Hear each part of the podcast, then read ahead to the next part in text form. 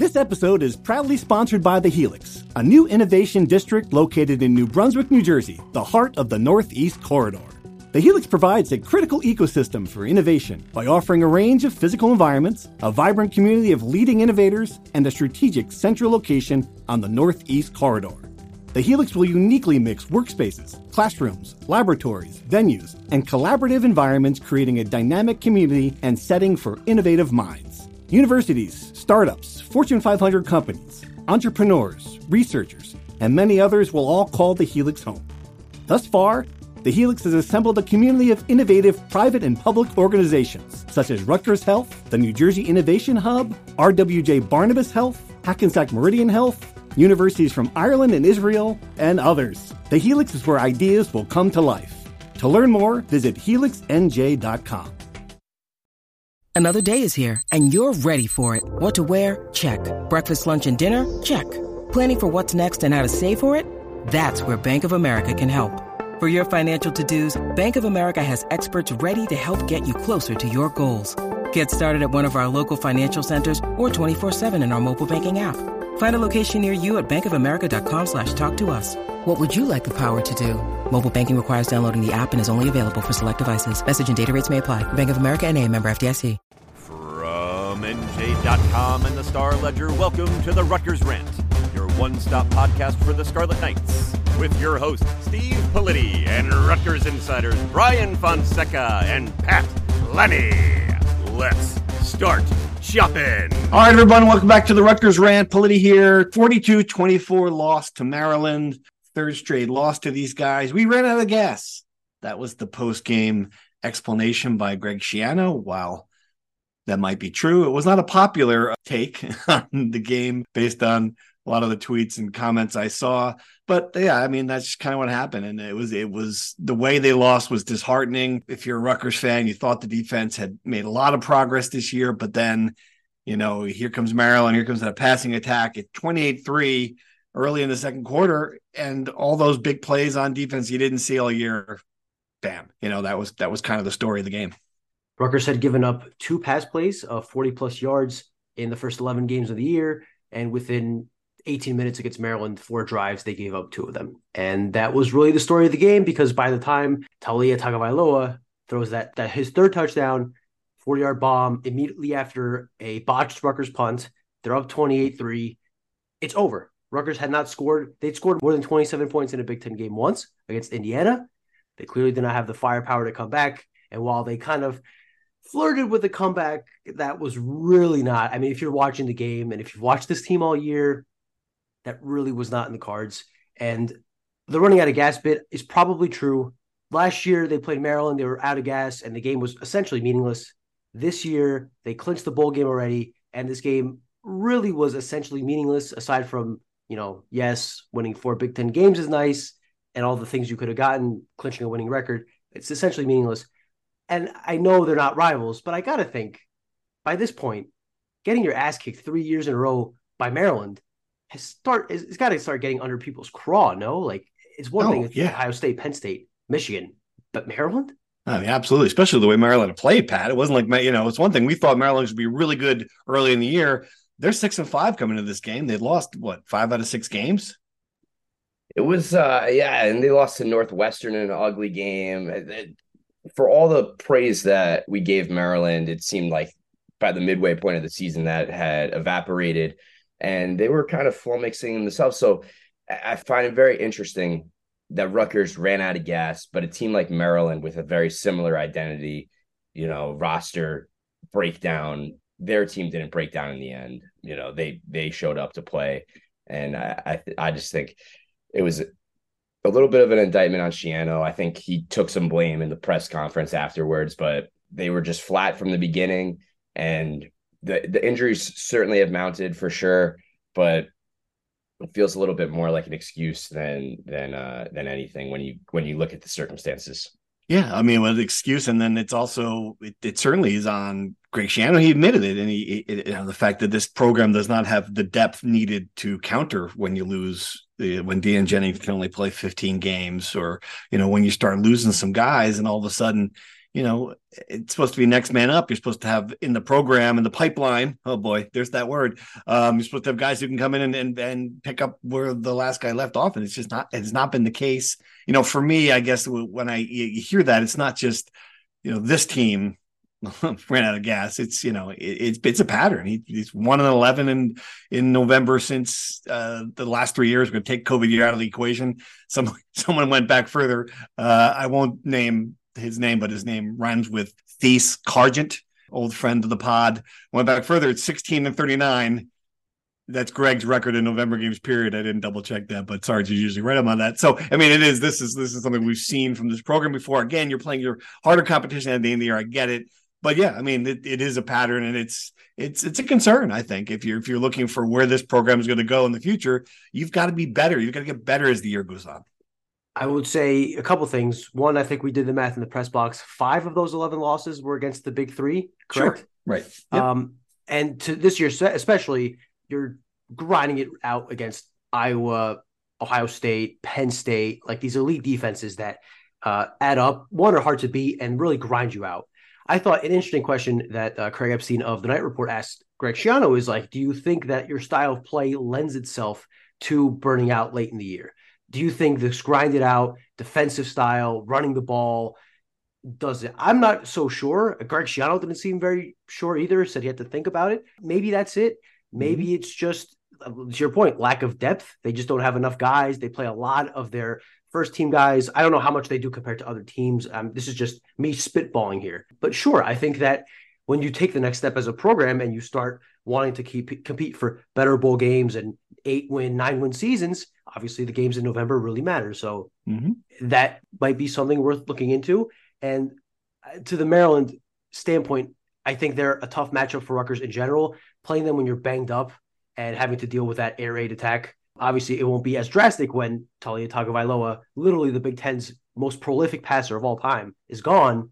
But I think that might be part of why they've struggled so much with Maryland too. All those factors. Yeah, and it was not just. And it's funny, and I, I did like that question from Greg, but it's not just uh, the style of play. It you know at least the first time first go around, it was the style of coaching. I mean, it was a lot. He was a very demanding coach. Get to the end of the year, you're not just physically tired, you're mentally tired. I've heard from many people that that's you know, back he's been backing off the camp the camp wasn't as physical the day to day, the practices during the week, like that quote unquote learned that lesson from the first go around. I'm not there, but I don't know. I can't I can't tell you if that's the case. Uh, clearly, you know, I mean, Pat, this is just where this program is now. It just you know, it just it gets to this point of the year, and it it just it just doesn't have that next gear.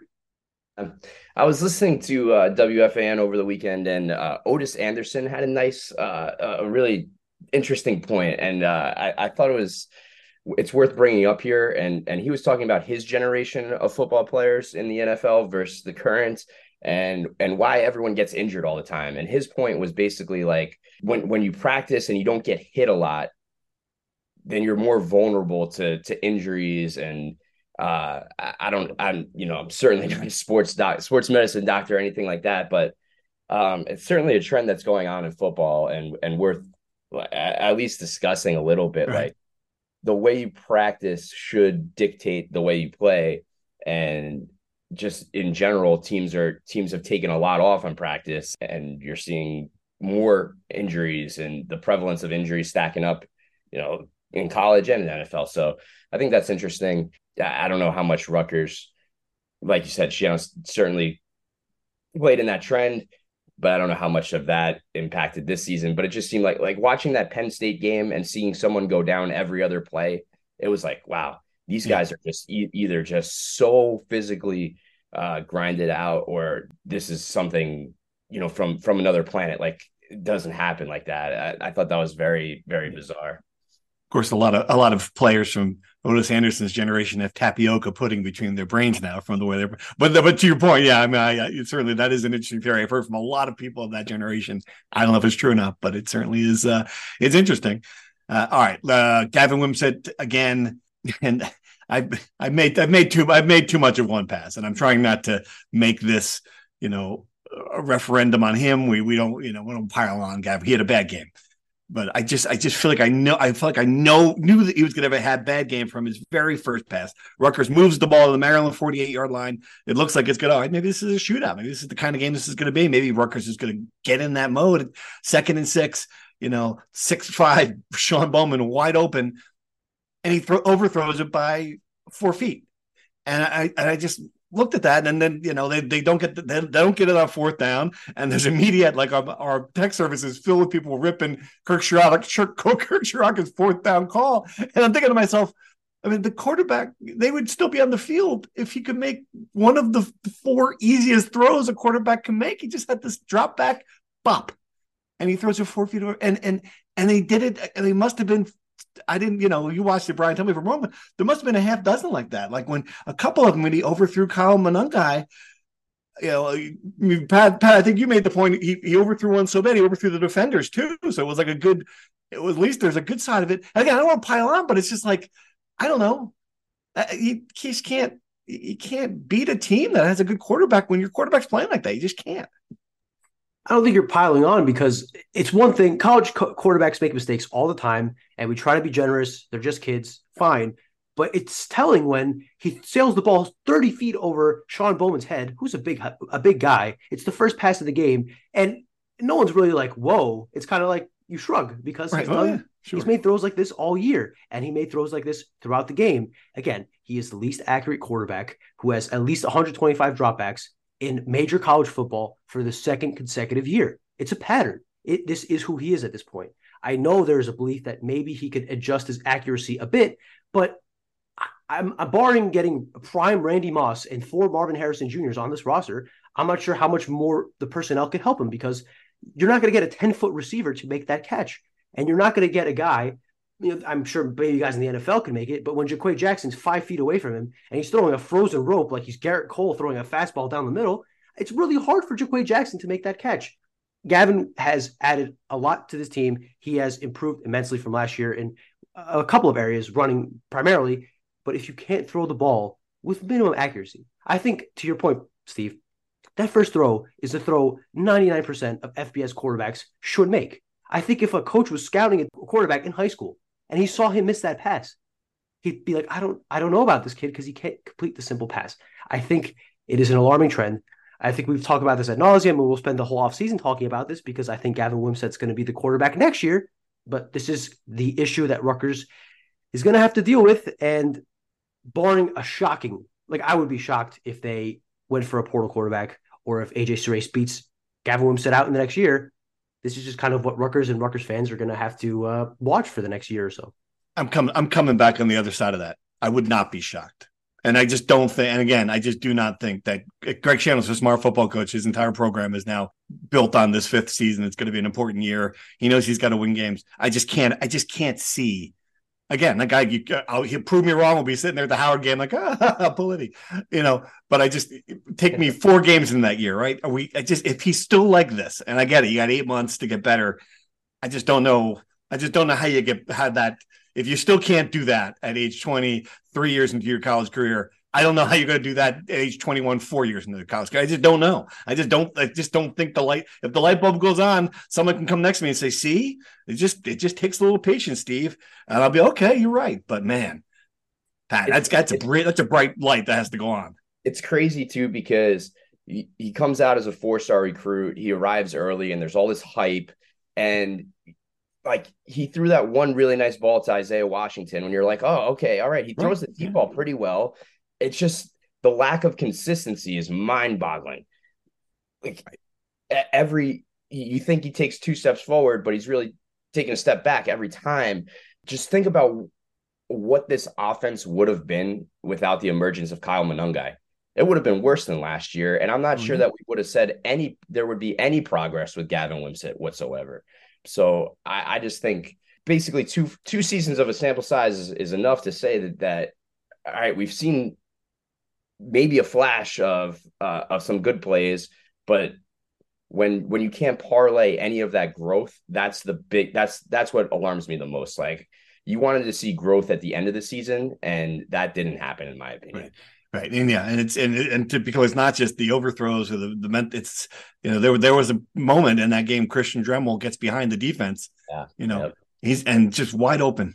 And he throws into coverage. And I, I but it, when it wasn't like it was the other side of the field, he wasn't looking that way. It was the same just stuff like that. And when you and then you see, and I guess maybe that's part of what you know. There are a lot of bad quarterbacks in the Big Ten. We've seen we see him every week. It's just all right. So it, then you see a good one, and he's in front of you, and you and you see what you know. Tagovailoa did he didn't have like a he didn't have a lot of time. He he's got better playmakers, I get it, but you know there's just moments where he just took off, scrambled, ran around, and then all of a sudden the ball's delivered on a frozen rope to, to some guy who's just uh, open on the sideline. Like I, I, what, you know, it's just like wow, that's what it looks like. You know, like that's it. That's the difference. Like, don't let's not overthink this. this here's the difference in that game.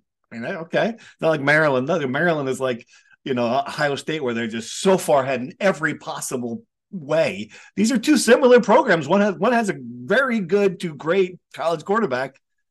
The other one was Rutgers. That's just kind of where it is. Bowl bid though, he's got a 15 weeks of practice, 15 practices. Excuse me, 15 weeks. It's going to seem like 15 weeks. Uh, 15 practices to get ready for the bowl bid. Uh, funny, I was looking at the, I was kind of doing the, the bowl projection search, mostly pinstripes, but there are a couple of guaranteed rate in there, which I didn't love to see. What's your sense, guys? Is that just people trying to be different? I think we've kind of solved the puzzle to a certain point. I, I would be very surprised if we didn't get to the Las Vegas Bowl, and it's going to be Rutgers, Maryland, Northwestern, and Minnesota, which got bowl eligible. I don't know if you guys saw this. They were the last team. There's one spot left, and they're the top APR team. Oh, and oh, wow, Colorado, I didn't see this. Colorado State is playing Hawaii in the last game of the year of the regular season. If Colorado State wins, they get the last bowl bid. If Hawaii wins, Minnesota gets the last bowl bid. At 1:25 a.m. Eastern Standard Time, Hawaii nails a game-winning field goal as time expires to send Minnesota to a bowl game. Row the boat, baby. Amazing stuff. PJ mm. Fleck must have been jumping off the walls in his apartment in Minneapolis. Just awesome. Anyway, so they're in the. You, you don't think you don't think PJ's got a house in Minneapolis at this point? Just said. Yeah, I, with the way his job security is at the point, he might Okay. want to. All right, go on. I'm sorry. That, that's neither here nor there. Okay. Also, I don't know what the real estate is like in Minneapolis. I don't know how much return on investment he can make. That's I know true. a few Rutgers fans who are realtors. We can ask them. Right. Anyway, I would say they're probably not in the running for the Las Vegas Bowl. As we've discussed ad nauseum in the press box, that you were very adamant about, Maryland beating Rutgers makes them a more attractive team for the Las Vegas Bowl, which I, after watching that game, could not agree more with. You think? Yeah. Uh, th- They're infinitely more entertaining TV product. They probably have roughly the same fan base that would travel. I would say that that would leave Rutgers and Northwestern from the Pinstripe Bowl. Why would the Pinstripe Bowl pick Northwestern over Rutgers? I got. I, I can't see a reason. Yeah. I, I I can't. I can't. I think the guys. I saw Jerry Palm predicted that, and I saw. I think you mentioned another guy. They're probably just doing it to differentiate from the entire consensus of Rutgers is playing in the Pinstripe Bowl, right? And this this stuff is inexact. I saw one of the ESPN guys pick Clemson play Rutgers in the Pinstripe Bowl. I don't think Clemson is going to the Pinstripe Bowl at eight and four, but That'd be something. Blue blood program. Blue blood, blue blood program in a bowl. Georgia Tech is another popular one. I think NC State played itself out of the Pinstripe Bowl. Yeah, I mean, what Nunzio? Syracuse, Nunzio, that would be something. I So- weren't they just there a couple of years ago? They were there last year. Last I don't year, think the ACC has the same rules though as the Big Ten. Like I don't know. I don't think the the Pinstripe Bowl would invite them again, especially not when they played Pitt there and there was maybe 200 people in the stands a couple weeks ago. But it would be a very fun storyline. Nunzio, Schiano, Of course. Jersey, Italian American guys, like the day, two days after Christmas. Like just what else do you want at Yankee Stadium? I, I don't know. Have Tommy DeVito there. Just the, you know, that would, Flipping the coin, the first coin. yeah. He is a 'Cuse alum, right? He graduated before he went That's to right. That's Yes, right. he did. That's right. Yes, he That's did. right. Anthony Rizzo, he's still on the team, right? Get him coming out just because. Yep. That, hey, that would be there'd be some juice to that one. I mean, if you're looking at matchups, that's certainly better than Georgia Tech, better than Boston College. Would I just? I mean, I don't know. I get it that that's at least a regional rivalry, but man, there's not a lot of. I can't. You'd have, we'd be manufacturing some juice on that one. Um, who any see any other possible ACC teams? Uh, Georgia Tech, I, I've been seeing for a couple weeks. That, Like you said, North Carolina State was a popular pick mid-season, but they they got to what nine wins. So they're Georgia probably- Tech did. I'm not. This is almost again almost is a stretch here, but almost beat Georgia. I mean, played tough against Georgia, so that'd be a good opponent. Would Be the uh, Austin Dean Bowl, the backup linebacker who transferred to Georgia Tech from Rutgers this offseason. I'm sure everyone is thinking That's about it. that. Sure, that's definitely the storyline that we'll be banging the drum out of. At. But uh, yeah, all right. So Pinstripe Bowl, logical choice. Probably, you know, if we were talking early in the season, that's what we would would, would have been like. All right, that's going to be the ceiling for this team, and here we are. So you kind of have to look at it that way. I think I've changed my mind on the Pinstripe Bowl too because I was looking at the Guaranteed Rate Bowl. It is 9 p.m. the day after Christmas. Yeah, it's rough. Phoenix sounds nice this time of year, but a nice little drive up to the Bronx, get it over with, wipe my hands clean, move on to the off season. I think would be much better. Well, the offseason is starts right now. And that was one thing Greg Schiano talked about was just how he did he did not plan or did not want to take away from the Maryland preparations to plan for what's going to be a, you know, for any college program, a tumultuous time before the portal opens here. So that's what true or false is, fellas. I think you know what's coming. Let's see if we can determine the future of this program here with uh, with a few true or falses. Ready? True or false? Kyle Monangai will be back for another season. Pat. I'm going to say false. Yeah. Brian? False. Yeah, I'm going false. I feel like Christian Izien broke that one on Twitter. I'm like, damn, man. He's just answer one of Fonseca's tweets. I don't know people aren't on Twitter all day long or X, whatever the hell it's called now. Um, yeah, he, he, tweeted out a photo. Brian tweeted out a photo of uh, Kyle signing autographs before he left the, the field. And is this his last time at SHI Stadium? Is he and Izien just comes over the top. Yes. I'm like, wow. So if he has inside information, kind of spoiling the moment for uh, for Kyle. But yeah, I think he's he, I got a vibe from him. He's gonna go. Well, Izien is apparently knows more than Kyle, who told us, and he has no reason to lie to us, that he has not made a decision yet. Would would, would Kyle Monangai have made a decision and told us? Maybe. Very, very. Maybe. There's no reason not to. Okay. I mean, yeah. Uh, he did. He did say he would play in the bowl game. Do you think he could declare and still play in the bowl game? Like, do you think he'd be the kind of guy who would not worry about hurting his NFL draft draft stock or getting hurt and still playing the bowl game? Yeah, I think he's that kind of guy. Absolutely. Yeah. Although if he if he took some of the film of what the uh, turf at Yankee Stadium is like in uh, late December, he might reconsider that. But I mean, he's already banged up. He's he's a he's a he's a warrior. He will play in the game. I mean, he's in this program that many years. I I would think I could be wrong, but I would think he would play in the game. True or false? Mo Toure will be back for another season. Pat. True. Brian. False. Uh, I'm going to go true. And when I was uh, talked to Mo after the game, I was in that little huddle. It, it sounded like that he he wanted to he wants to come back, but he's ta- he was talking it out. He was talking to me, uh, Chris Iseman, a couple, you know, just about his thought process. And he did say one thing: "It's like, but man, I've been here for five years and it's just kind of like laughing about it. Like it's been a long time. I granted, but I do think there's position switch, chance put in the ear tape. I'm going to go true for now that he would be a guy and a guy who if they have any money in the NIL pot, they're going to give it to Mo Toure. You would think. Certainly, and there was there was a comment that he said that another year of film at linebacker would be yep. beneficial for him in the NFL. I think that's the reason why you got to say yeah. true. True false? Max Melton will be back for another season. Pat? False. Uh, he could have left after last season, right? yeah. So this was his Ryan? comeback year. Yeah, Mel Kiper had him as one of the better players in his position last December. Finished the year strong, had a pick. Uh, this game had a pick against Iowa. He did say he hasn't even thought about his future. He was just so worried about Maryland. And yeah. I take him at his face value there too. I would be b- pretty surprised if he came back. And I think the right decision, honestly, is to go to the NFL. Yeah, he's the only one I would list as zero percent. I think he's a gunner. Uh, Flip Dixon will be back for another season. Pat, true or false? Yeah, he played really well. I thought he was the, definitely boosted his NFL stock. So I'm going to say false. Brian?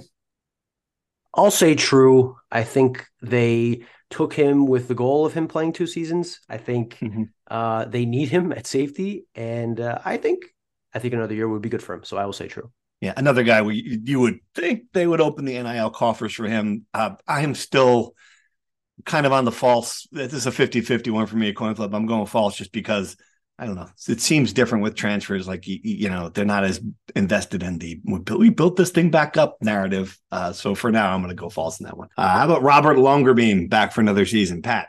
He falls in the Monangai category where he had such a great season that I don't even know that he could play better than he did. But he could come back and be the the number one cornerback. And so that all right, he's coming back. I think he's coming back. Uh, true. Brian? Agree totally with Pat. True. Yep, I'm going to go true as well. Yep, you think he's he's another guy that will pay. Uh, Hollin Pierce will be back for another season. Pat, true or false? Hollin Pierce, uh, yeah, I do. I think he'll be back. Is he an NFL prospect? Definitely got the size. It's got the size. Yeah, right. You know, um, Brian he played well too. He played Yeah. well. Too. I, th- I think so. I have to look at the the pressure numbers, but he the offensive line played really well, and he played almost every snap of every game. I would argue he's their best offensive lineman. I'll say true, he'll come back, but don't say they got to open up the NIL coffers for him too, because they're running out of money, Steve, with everyone you're paying. That's it. They got it. Yes, absolutely. Shake that UNICEF box. You've got to. Yeah, uh, I'm going to go true. He'll be back. Uh, anybody else? Who else will we missing? That has a big decision as I as I as I built this list. Uh, Reggie Sutton has another year. I would guess that uh, it might be a nice send off for him to play in the bowl game, call it a career, be glad he got to play out another year of football, and he's healthy. Um, I think playing another year would probably be a stretch. I'm pulling up a list. I made a list last night. Let me Aaron see. Lewis is probably on there. Oh, I forgot about Aaron Lewis. Yep, gone. Yeah, I think he's back. I think he's back. I think- Really? yeah. He seems like the guy that we built this program kind of narrative fits him. Uh, Mhm. and he could see that play another year for Rutgers being like a Johnny Langan type leader. Yeah, is he closer to a Darius Hamilton who probably doesn't didn't have a a good college player wouldn't have a pro future, or do do you think he's got an NFL? That, that I don't. I haven't studied this one. What what what is the consensus, or what what do you think? I think he has a shot. I think the one thing missing with him is like he creates a ton of pressure. He's just not explosive and he doesn't get to the quarterback. Like he'll create pressure, but he can't get the sacks. I thought his numbers were a bit disappointing this season. A lot of people, PFF and preseason projections had him having a huge year. Didn't really live up to that sack wise. Uh, so I think he could afford to come back for another year, build that resume, built his stock, and to Pat's point, built his legacy because I do think that he has a chance of being one of the guys that's remembered from this era. I think Darius Hamilton's a bit unfair because Darius Hamilton was, I don't know if calling him a bust is fair, but he was like a five star guy, like a can't miss prospect who Right. dealt with a lot of injuries and played on bad teams. So I wouldn't really compare those two. Anybody else? Wesley Bailey, I think he's back. Mhm. Dealt with injury a lot this year. Uh, The big one we didn't mention, Kyrene Powell. Oh, Uh, right, that's a good one. Yeah, yeah. Uh-huh. I think that, I I would think because of the injury, he's back. I thought he was the most pro ready. Yeah. Along with Max Melton, though, right? So They caught a break with him getting hurt. Then it sounds terrible, Yeah. but it might be the case. yeah. Still, maybe he realized like what what if uh you know injury could derail his career, college career and professional uh potential. So I don't know. I think Yeah. I think he's a 50-50 guy too. Are agree. there are there guys on this list or on this team who are we've talked only about the NFL and it seems like what the bigger decisions are either stay here or go are there guys in this list that we're not talking about who are possible players to jump to another program for for like who's the biggest concern on that list Ian Strong like I think programs want guys who show potential they can play at the big like at this level and have a few years left right like who, who would you put on that list I would say those guys, like the young guys who showed potential and the grad transfers, I think those are the most valuable guys because they can transfer whenever. I think Aaron Lewis is graduating this year, so I think he could be a guy that if he went to the portal, he can make some money. I think Kyle Monangai.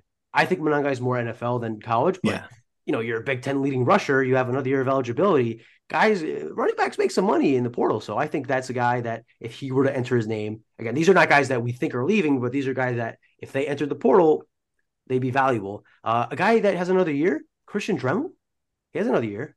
I don't know how valuable he would be, but he has another year. How much- yeah, do, uh, are they looking for? I mean, maybe. I just don't think like you don't see like a Ole Miss coming in. I need Dremel. You know, we got to get him down to SEC country. Doing my best Wright Thompson impersonation. Um, Clemson is looking at him like, oh my God, Hunter Renfrow 2.0. Back the glory days, baby. That's good. that's I a think, good. look, I think it's hard to pro, pro, uh, project any of this stuff. This is of course, when the portal opens next Monday. It's going to be, and they've said this every year for the past two years, and it's been true. It's going to be a zoo. I don't think there should be any surprises with anything because, as we saw with basketball, for example, you think you're safe, and then it's June, June and you lost two starters in your backcourt. So I don't think that's going to happen for football. But if it does, I won't be totally shocked. Experience the Heldrich Hotel, a luxury hotel that's perfect for both the business and leisure traveler. Ideally located within minutes of Rutgers University, the Heldrich is convenient to all the action and activities at SHI Stadium, Jersey Mike's Arena, and the Rutgers University campus. The moment you walk through the doors of the Heldrich Hotel and Conference Center, you know you're someplace different. A place with an independent spirit and a boutique vibe. A place where you can immerse yourself in your meeting or event as easily as you can the local culture. Located in the heart of the city, the Heldrich lets you experience all that New Brunswick has to offer. Whether you're coming to New Brunswick for a fun weekend with friends, in town for a Scarlet Knights game, or attending a business meeting, book your accommodations today at theheldrich.com. All right, coming in let's flip it this way because and this will we'll get to the uh, insider questions in a minute. This was a big one. Obviously, which positions do you think coming in? Like I think they're they're they're going to take a tight end. Like I don't think there's any question about that. Sean Bowman's going to leave. Johnny's leaving. They need they need someone there. Is there another position that you look at? You're like, all right, they've got to get someone from in the portal for this. They needed a tight end last year. And it took well, they got a tight end last year. Yeah. Well, at the very last second in the yeah. summer. And it was, right. I mean, I'm sure Sean Bowman is a very nice kid. He wasn't a very good tight end. He was obviously not the solution at the position. So um, I do think they'll prioritize tight end, but I would say they'd probably prioritize offensive line, defensive line. They lose two senior tackles in Mayan Ahanotu and Isaiah Iton. Anything else, Pat? Am I missing anything? I would say wide receiver would be a priority, but then you're also bringing back all those really talented Ian Strongs and Famah Toure, all those young guys that you probably want to see on the field at some point. So if you just keep bringing in guys, like you're delaying the inevitable. Yeah, wanted to see them on the field like four weeks ago, but that's yeah, yeah, right, yeah. Right. Naseim Brantley also could potentially have right because he obviously didn't play this year. That was a big disappointment for them in the wide receiver room. Uh, Chris Long, if he comes back, I don't know how much you trust him because he's been perennially injured, but he's a guy that could help that room. But I do think that with JaQuae Jackson leaving and the obvious lack of top end talent at the position they've had this year, as good as Christian Dremel was, I do think that if they can get a number one wide receiver, they should. But that's a lot of money for NIL and a lot of competition between the top teams. So, uh, but I do think that wide receiver, they got to get at least one. Quarterback? Head on the table. This is going to be the entire offseason. This conversation. I mean, I wrote last year, I wrote at signing day, he, he could not go into this year without getting a quarterback from the portal. He did not. And we're going to lose. I think every. I think talk about players who live. If Evan Simon is on this team next year, I would be floored. He's in the portal, so you have a you have a room in. So right now, your room is Gavin Wimsatt, Johnny Shepard, and AJ Surace, essentially. I mean, so you've got to bring in somebody. Yeah, it's not, you think bad call, but do like, you think maybe I don't know. Do you? Have a good question. When I hear Greg talk, it just seems like he was so impressed by, and maybe that's just what the what he wants to say publicly for Gavin and other people to hear, but it just seemed like he was so willing to defend his quarterback and his improvement through and through. And like that seemed so anti Schiano based on his history. Well, I mean, he's not a guy. who He's not a guy who rips players publicly, and that would uh, that would I, solve I nothing. Like, I, I, mean, like switching quarterbacks. Oh, by switching quarterbacks, yeah, totally. Yeah, I think. I think the problem. I, mean, we've gotten this quite. People like, why wouldn't they play Evan Simon? Because I think they. I think Evan Simon told them sayonara. You know, I think there's no, so they're going to play out Johnny Shepard, who's a true freshman. You're not going to put someone else in. That's just not. So they did not have a backup quarterback who could possibly play at a level, even when Kevin was playing poorly, protecting football. Man, he protected football. He didn't get sacked. He managed the game. Whatever he want, ran the ball well. They didn't have a quarterback who was going to be better than that. Um, but yeah, I mean, they've got to create competition in that room. You cannot. I mean, I just be you can again. He can, but I would just be stunned if he win if we went into next year where in July, we're like, oh yeah, Gavin's our quarterback. I just I would it would surprise me a little bit. No, where is the money coming from? But I, I get it. I know somebody that we got. So, you got to have somebody, right? Uh, even if I don't know. Like, yeah, I don't. I'm not. I don't have a list going the other route. Like you can sell sell this program playing in the Big Ten to a yep. an FCS, an Ivy League guy that it can at least uh, you know be a voice in the room uh, can create some competition. I could totally see that. Is there not a Noah Vedral? There must right, be right, somewhere. Right, right, right, What was the kid from Washington who played? The, it's got a Kyle. Is there not a Kyle Bolin? Do you want Kyle Bolin? Have you seen Kyle Bolin's What was the guy with the guns from Texas? McLane Carter. Have you seen McLane Carter? McLane Carter failed out in Germany. He couldn't play college football. I just want some people. Do you remember the depths of the quarterback? I do. I was there. I think we are going a little too far on the other edge of this conversation. I don't. Not saying as a starter. I think you're just got to bring. just all right. So you're going to go in the season. You tell me right now, Brian. You're going to go in the season with a running quarterback who might get hurt, and you're going to have to. The only other quarterbacks in the program are going to be a true freshman and a kid that Old Dominion wanted, offered a scholarship to. You want good. to go to the portal and get a quarterback who is worse than Gavin Wimsatt. So you're no, but you're just telling me this is the argument. You're just telling me that's going to be your quarterback room. Going to be a true freshman who you're really high on, who's going to be 18 years old, and it's going to be a recruit that you plucked at the last minute from Old Dominion the, and Gavin Wimsatt. That that's going to be that's good. Those are going to be your passers next year. Is that how what you're telling worse, me? How much worse is that than what they had this year? Well, if AJ Surace is the guy, it, it could be better than this year. Absolutely, yeah. But I mean, but we saw we saw good of a, this year as good of a backup as you could have.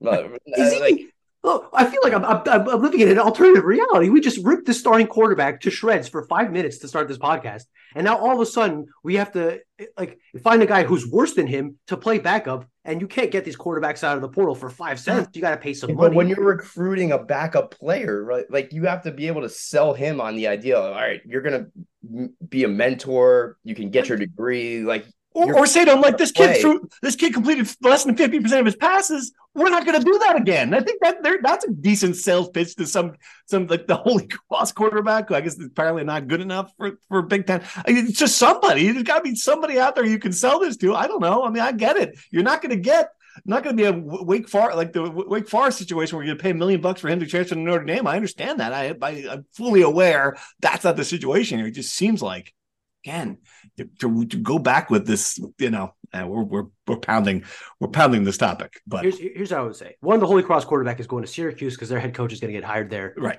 That's where he's going. As an Two, example throwing a name i understand. I just wanted to clarify that because i know a lot of people were clamoring for him as soon as he entered right. the portal and they're going to be clamoring for everybody. I saw indiana's quarterback brendan sorsby's in the portal and ev- there's a four page thread on rivals about whether they should go after him right? This is going to happen the entire offseason. Here is my perspective on this conversation if you're going to get a quarterback in the portal, you got to get a guy that's going to be better than Gavin Wimsatt and gets the job. I don't think Rutgers has anywhere close to the means to do that. They don't have Sam Hartman money. I'm not sure they have Hudson Card money that went from Texas to Purdue. You either get a quarterback who you want to start over Gavin Wimsatt, who you believe is better than Gavin Wimsatt, or you stick with Gavin Wimsatt. There, to me, to me, there is no value in going to the scrap bargain bin of quarterbacks in the portal and sell, tell a guy, hey, you know, you're barely good enough to start at, I don't know, Sacred Heart, but you could come in here, be a mentor, you know, maybe start if, again, Gavin Wimsatt was the least accurate quarterback in college football. And Evan Simon did not sniff the field, did not even like, there was no thought to Evan Simon maybe coming on the field. And you want them to get a backup quarterback who's worse than Gavin Wimsatt and pitch to him, hey, maybe if he throws 30%, then you could play. Like what? I just, it doesn't, this conversation makes no sense to me. Yeah. All right. Well, we agree to disagree. Pat's smiling. Yeah. Yeah. I, I, guess that's where it'll, that's where it'll end. that's where it'll end. I would be willing to make a bet with you that that's going to be their room. First of all, I, I, I don't think it's a guarantee that Evan Simon is leaving for what it's worth. Evan Simon's leaving. Like this, that's come on, enough. I think he's most likely gone. Yeah, I don't think on. it's a guarantee. And second of all, I would be willing to make a bet. I think the overwhelmingly favorite odds are that if we enter training camp, when we enter training camp, the quarterback room at Rutgers will be Gavin Wimsatt, AJ Surace, Johnny Shepard, maybe Evan Simon if he decides to stay, and whatever walk on they get. That to me, I would be surprised if there's any other addition. I'm not disagreeing with you there. I'm just disagreeing with you that it should be that. That's all. That's all I'm saying. It should Thank be you. Arch Manning, but I don't know what world we live in. All right, moving on. Let's do some questions from Rutgers Insider before I drive to New Brunswick and Kyle McCord. Kyle McCord just lost the game. Out. Kyle McCord, his dad went to Rutgers. People forget that. Hmm. Kyle McCord. Put him, bring him in here with Ryan Day as the OC. Okay, lots of questions here about the gas comment. We've covered that. We covered the portal pretty well. So here's a good question. I like this one. for 10 Rutgers only had five wins going into yesterday. They didn't come back to beat Michigan State. They're sitting at five and six. Do you think their performance is any different knowing they had to win to go bowling? Pat, uh, I don't know. I don't think so.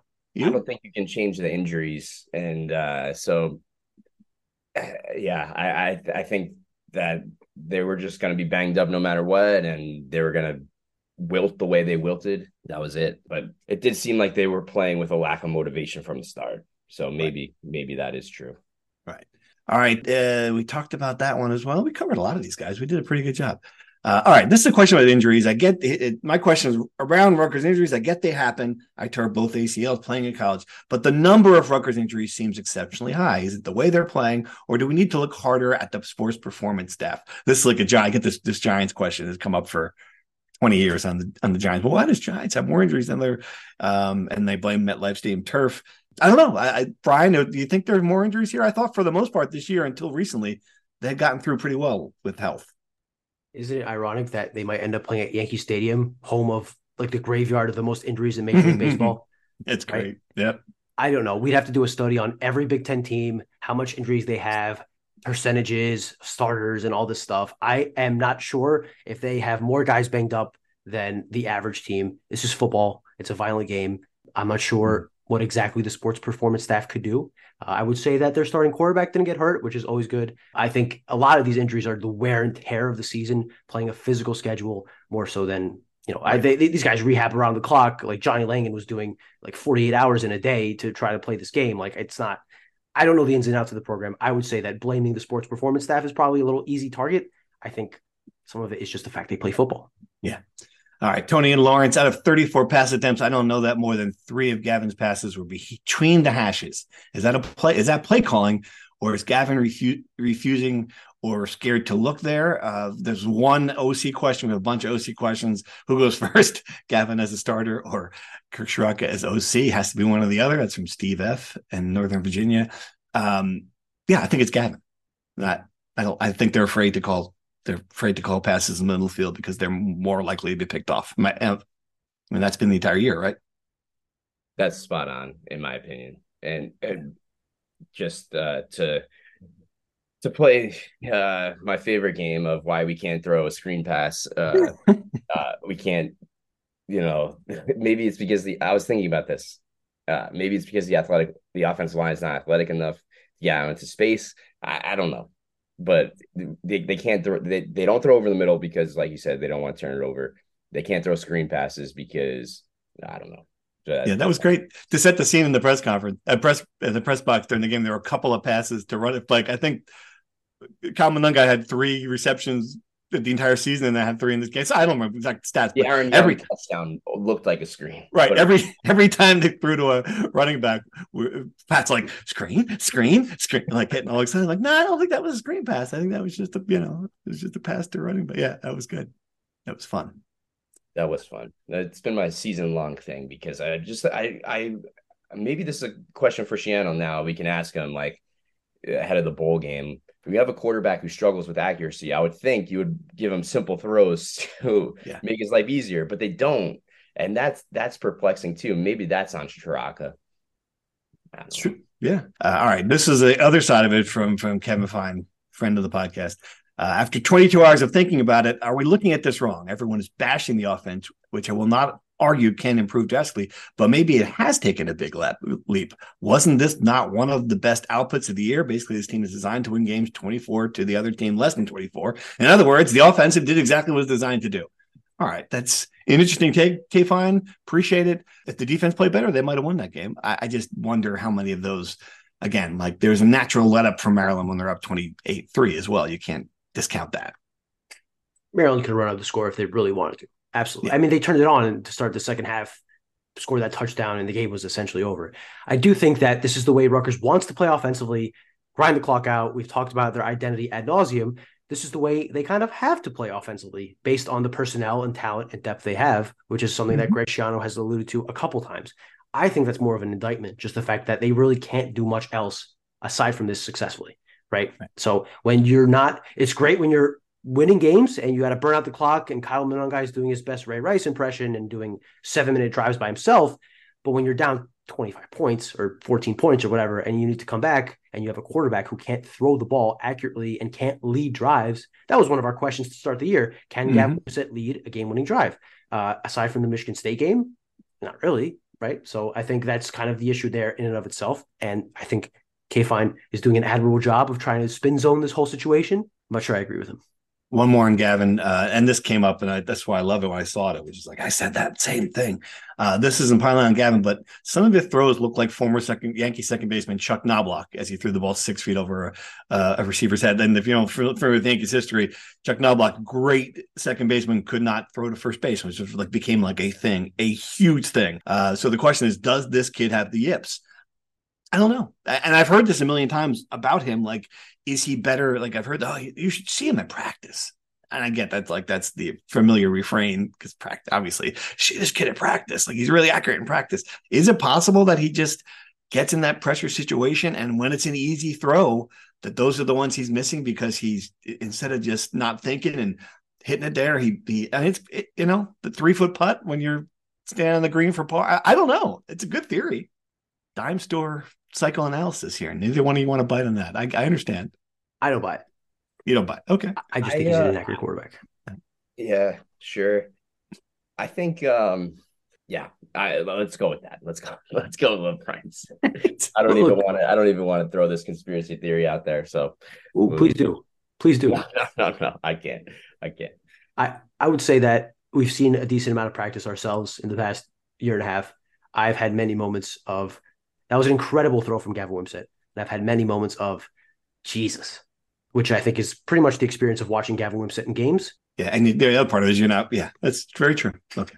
All right, CJ and Basking Ridge, let's finish it off here with a tailgating question. What is your ideal menu for tailgating, if you can, for the Pinstripe Bowl? I'm thinking pizza, hot pretzels, and a gyro.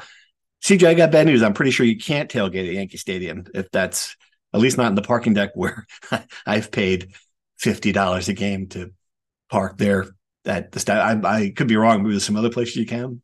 Do you got Pat? You seem like a guy who might have gone to a Yankees game as a fan. Can you uh, tailgate no, there? No. Yeah, I'm a Mets guy. A Mets You're a Mets guy. guy? No, I didn't know that. All right.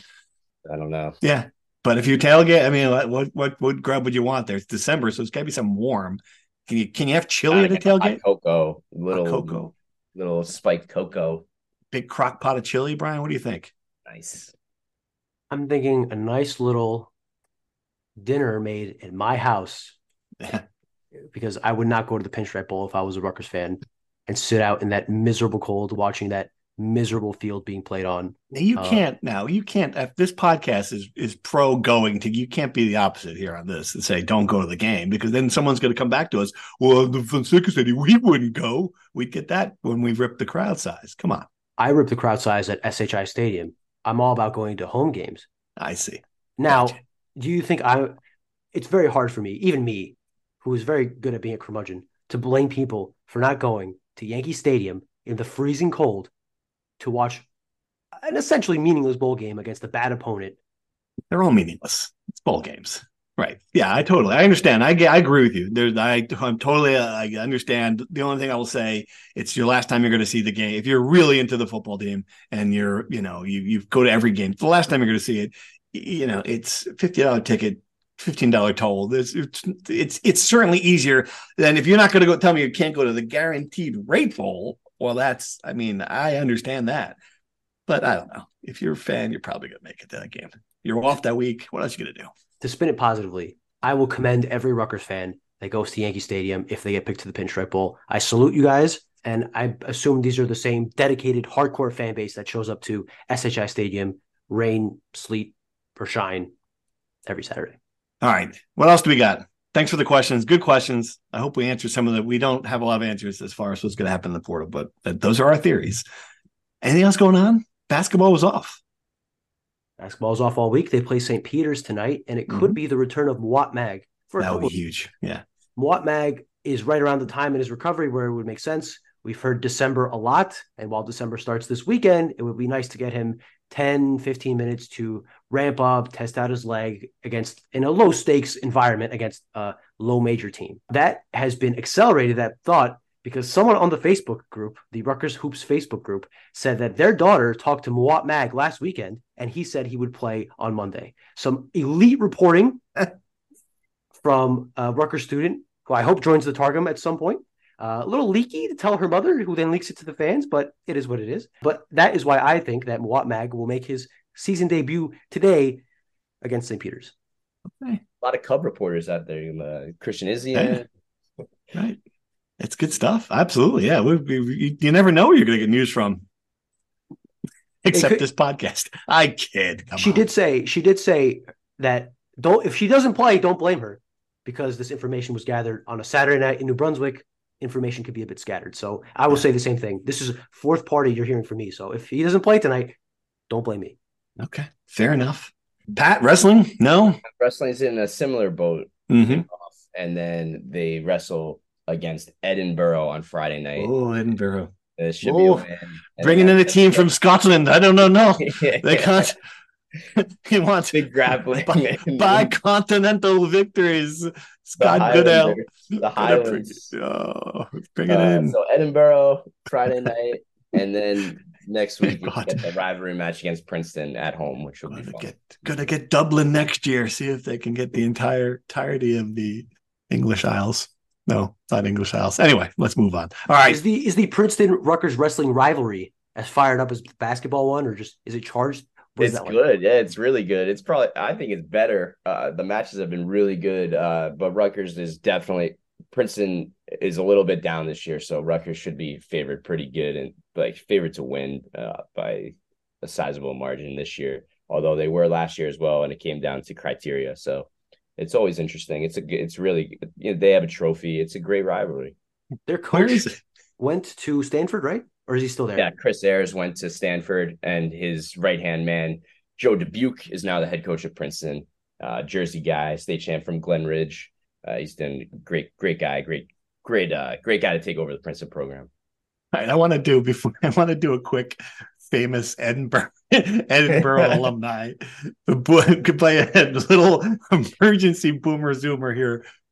Oh my god, that is amazing! I just I just googled it. All right, this is great.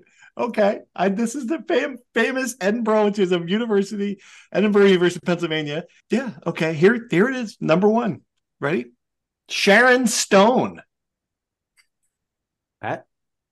I got this one. Yeah, I know this one. Good. I don't. I don't got it. She's, she's an actor, actress. You know who Sharon Stone is? Really? She's uh was in the Doors movie Casino. Edinboro University. Is that possible? Yeah, she's from Meadville, Pennsylvania. Sharon Stone, one of the fam- uh, yeah, alma mater, Edinboro University of Pennsylvania. That's incredible. Yes. She was yes. De Niro's wife in Casino. Yes. Yes. The laundromat. I remember she's yeah, she's been in a mil like a million and ten things. What was her famous? What was the most famous? What am I thinking of? The um Oh uh, Pulp gosh. Fiction. Total, yeah, Pulp. Uh, no, is she in Pulp Fiction? I don't know. This is great radio. yeah. Well, I mean that. Look, what I like, let's see who that's. The fact that you don't know her does not mean that Sharon Stone is not famous. Let's see who the number two. The number two person is Dave Filoni, who um, who was a he's a voice actor, screenwriter, producer. So yeah, so that's it. Yeah, um, Trevor Harris, Canadian football player quarterback. There you go. It's good. I wasn't thinking I was going to come. Schools. I wasn't thinking I was a going to get a Sharon Stone and b stump stump Fonseca with with an Edinboro alum. So that was good. Good ending. And I think we should end it there. All right, we're going to be yeah. back when he was uh, not in Pulp Fiction. she was not in Pulp Fiction. She was not in Pulp Fiction. No, I, and we're going to get so many people going to tell you, how could you not remember Sharon Stone's Anyway, all right. We'll be back on what? Monday to talk about uh, the bowl? When's our next podcast? Yeah, we get the bowl announcement on Sunday. Okay. That'll be after the Illinois men's basketball game against yeah. Illinois, too. So that'd right. be a good point. So let's, let's barring an emergency podcast. Okay. Next Monday sounds good to me. Yes. Excellent. All right, gentlemen. Well done. Thanks for listening, everybody. We'll see you next week. Thank you for listening to the Rutgers Rant.